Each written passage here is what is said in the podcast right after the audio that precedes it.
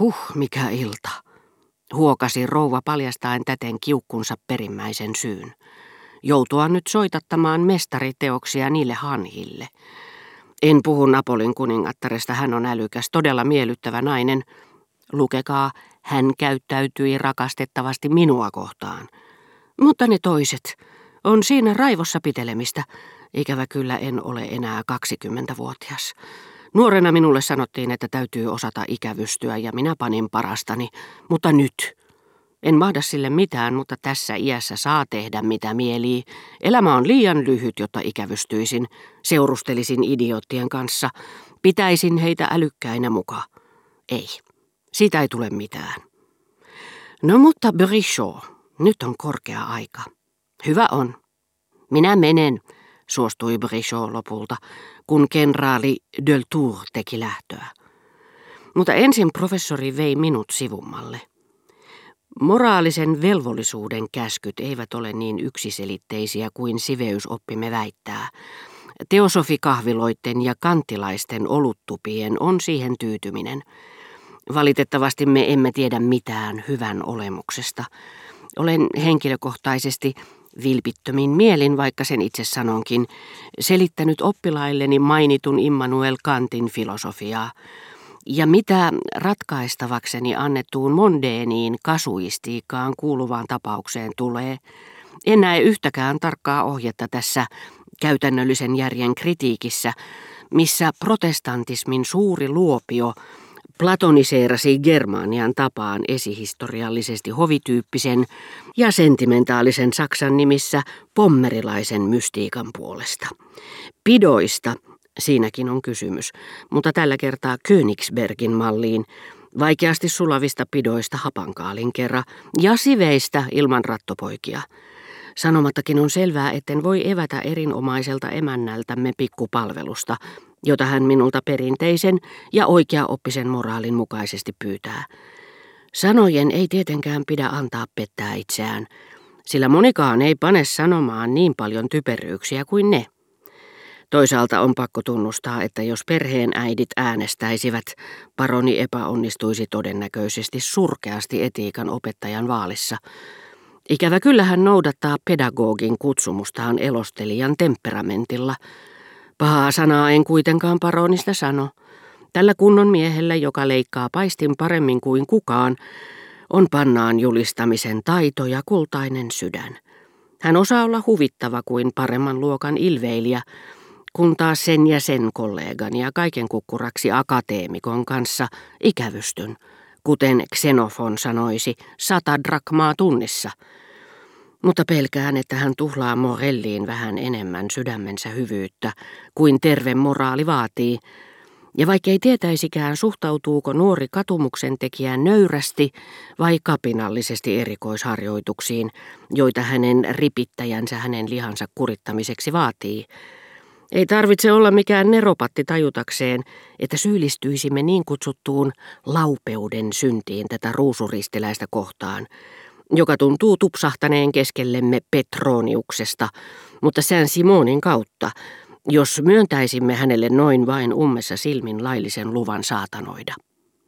Ja siitä huolimatta, kiinnittääkseni tämän miehen huomion itseeni, sillä välin kun rouva Verderin, synnintekijän omaksi hyväksi ja moisen syystäkin suunnittelemansa kuurin puolesta, puhuu ilmansarvia ja hampaita nuorelle hupakolle ja riistää paronilta sen, mitä hän eniten rakastaa, antaa hänelle kenties kuolin iskun. En voi sanoa, että siitä vähät välitän. Minusta tuntuu kuin houkuttelisin hänet niin sanoakseni ansaan, ja epäröin tämän katalalta tuoksahtavan teon edessä. Näin sanottuaan hän syyllistyi siihen välittömästi, työnsi kätensä kainaloon ja sanoi paronille, mitä hän jos lähtisimme tupakalle. Tämä nuori mies ei vielä tunne talon kaikkia ihanuuksia. Kieltäydyin kohteliaasti sanoen, että minun oli pakko lähteä. Odottakaa vielä hetki, pyysi Brichot. Teidän piti saattaa minut, enkä ole unohtanut lupaustanne. Ettekö tosiaankaan halua, että pyydän näyttämään teille pöytähopeat? Mikään ei olisi sen yksinkertaisempaa, ehdotti Monsieur de Charlie.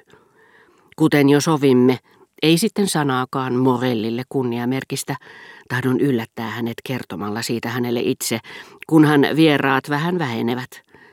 Tosin hän väittää, ettei se ole taiteilijalle niin tärkeää. Hänen enonsa sitä kuulemma haluaa. Punastuin, sillä isoisäni kautta Verderäänit tiesivät, kuka oli Morellin eno. Ette siis halua, että pyydän näyttämään teille kaikkein kauneimmat hopeat. Mutta tehän tunnettekin ne. Olette nähnyt ne kymmeniä kertoja Raspelierissä. En uskaltanut tunnustaa, että kalleimmankin porvarillisen pöytäkaluston keskinkertaisten hopeitten sijasta olisin mieluummin ihaillut vaikkapa vain kauniissa kaiverruksessa joitakin Madame du Barryin astiaston helmiä. Olin aivan liian hermostunut. Ja kuinkapa en olisi ollut neiti töin mahdollisesta tulosta kuultuani, kuten aina seurapiiritilaisuuksissa, olin aivan liian hajamielinen ja kiihtynyt, voidakseni keskittää huomioni enemmän tai vähemmän kauniisiin esineisiin. Sen olisi voinut kiinnittää vain jokin mielikuvitustani puhutteleva todellisuus, kuten esimerkiksi sinä iltana maisema Venetsiasta, jota niin kovasti olin ajatellut päivän mittaan, tai jokin yleinen, useampia todenmukaisuuksia yhdistävä tekijä, todempi kuin ne, sellainen herätti minussa aina sisäisen, tavanomaisesti uinuvan minän, joka tajuntani pintaan noustessaan tuotti minulle suurta iloa.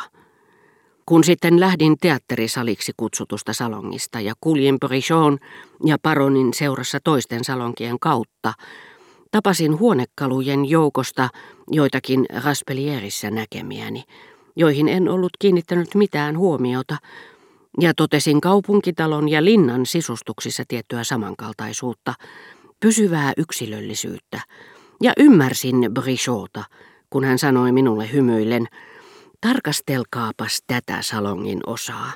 Siitä voi saada jonkinlaisen käsityksen Montali V-kadun asunnosta 25 vuotta sitten. Grande mortalis aevis patium.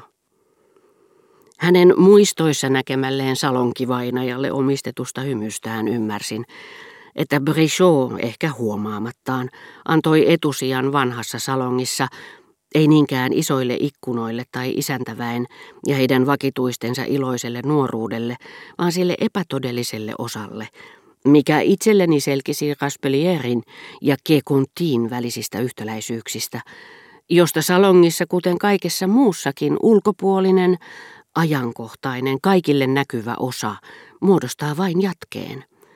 Sille puhtaasti moraaliseksi muuttuneelle osalle, joka on irtaantunut ulkoisesta maailmasta paetakseen sieluumme, jota arvossa nostaa, sulautuu sen olemukseen muuttuen siellä, nuo hävitetyt talot, entisaikojen ihmiset, mieleen jääneiden illallisten hillokemaljat, muistojemme läpikuultavaksi alabasteriksi, jonka väriä emme kykene kuvaamaan, koska vain itse sen näemme, niin että saatamme todenmukaisesti sanoa muille, mitä näihin vanhoihin asioihin tulee, etteivät he voi saada käsitystä niistä, ettei se muistuta mitään heidän näkemäänsä, ettemme voi sisimmässämme tarkastella liikuttumatta, hyvin tietäen, että juuri ajattelukyvystämme riippuu vielä jonkin aikaa niiden hiipuva elämä, sammuneiden lampujen kajastusta ja lopullisesti lakastuneiden lehtimajojen tuoksua.